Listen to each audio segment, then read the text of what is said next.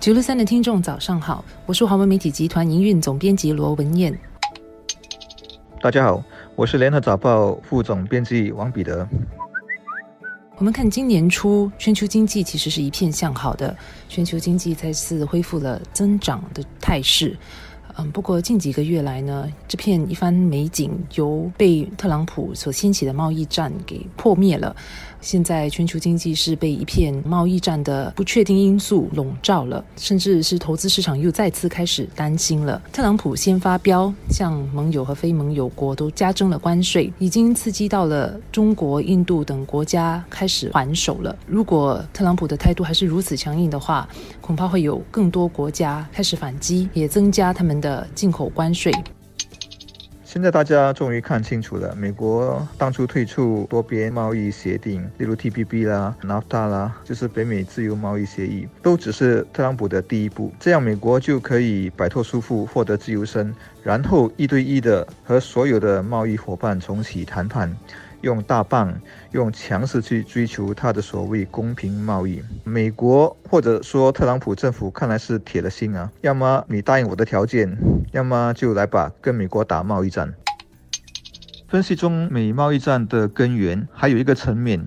就是认为美国的终极目的是要反制、阻挠中国推动的“中国制造”二零二五年计划，不让中国在工业科技领域全面赶超西方。认为中国现在是在举全国之力，靠政府动用资源、政策。去建立它原本已经很厚实的工业实力，认为这些纯粹的私有制和自由市场是背道而驰的。这样发展下去，西方的那些五百强、一千强私人企业，没有一个可以与之抗衡，肯定会被击垮，永不超生。果真如此，那问题已不仅仅局限于贸易的公平与否的问题，而是两种制度、两种意识形态的抗争。全球最大的经济体就是美国，提高了进口关税，必然会打击到全球进入对美国的那个进口量，打击全球各地的企业商家，使得全球的贸易和经济表现都受影响。我们看，如果是进口关税增加的话呢，在美国生产的一些产品的进口原料价格也势必会增加，不仅会提高商家的生产成本，商家也必然会把成本的增加转嫁给消费者，导致。全球的物价上涨，消费者也不会得利，需要还更多的钱呢。随着这场贸易战的升温呢，我们已经看到世界各地的一些出口的那个订单已经开始减少了，港口的货运量也有放缓的那个迹象。美国的大企业肯定也已经感受到那个痛了。最新的消息就是，他们已经开始有冒出反抗的声音，不支持特朗普的贸易征税措施。贸易战会产生怎么样的结局？这是一个宏大的问题，要预判它下来的走势挺不容易的，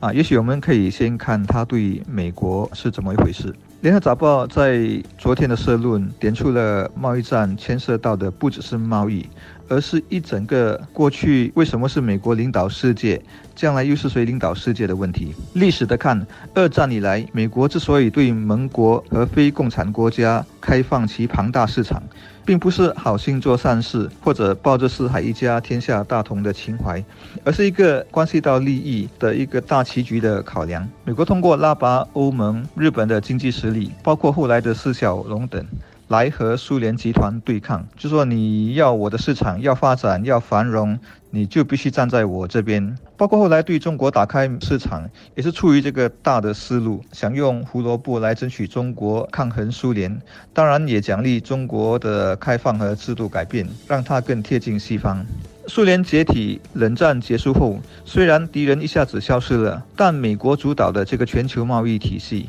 还是夹着环球化的势头。维系了下来。再来是除了战略考量，美国也通过打造全球化和国际贸易游戏规则，得到了巨量的经济好处以及安全和和平的红利。可以说，在过去半个多世纪，世界贸易基本上以美元计价，主要贸易国的外汇储备也是美元。有贸易盈余的国家，比如日本啊、中国啊，他们同时都持有大量的美债。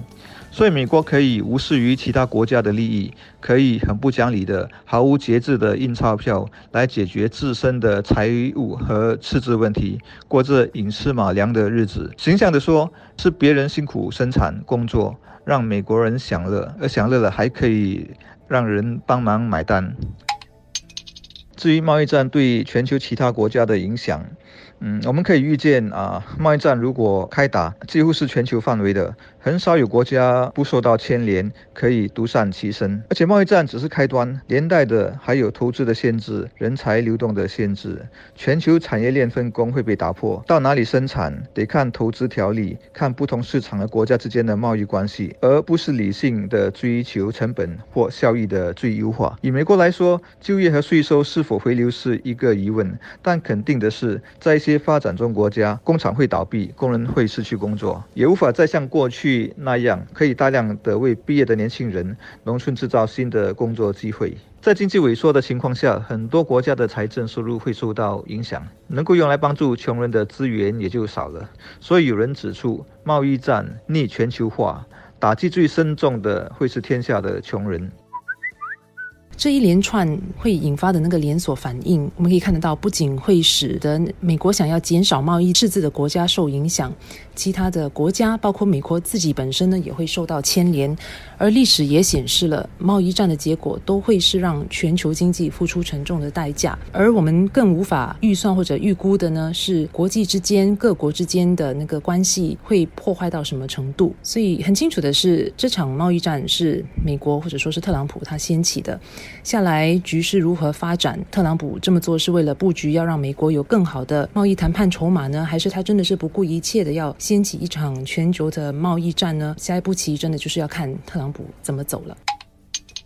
无论如何，近几十年的全球化和贸易自由化虽然产生了分配的问题，在很多国家把贫富的差距拉大，引发了民粹主义的恶果。但不能否认，全球产业链的分工、贸易的相对通畅，加上科技的进步，在全球提升了很多人的生活水平，让很多人摆脱了几千年以来贫困的宿命。人类文明以及物质的，这就包括经济和科技，能发展到今天的水平，贸易的作用不可小看。自给自足不一定能足，特别是小国，封闭等于落后，因为没有一个国家有资源和条件生产所有的东西和服务，或者在符合成本效益的条件下，可以自我提供这所有的产品和服务。所以，贸易的限缩是全人类发展的倒退。很不幸的，我们很可能正处于这个倒退。的关头。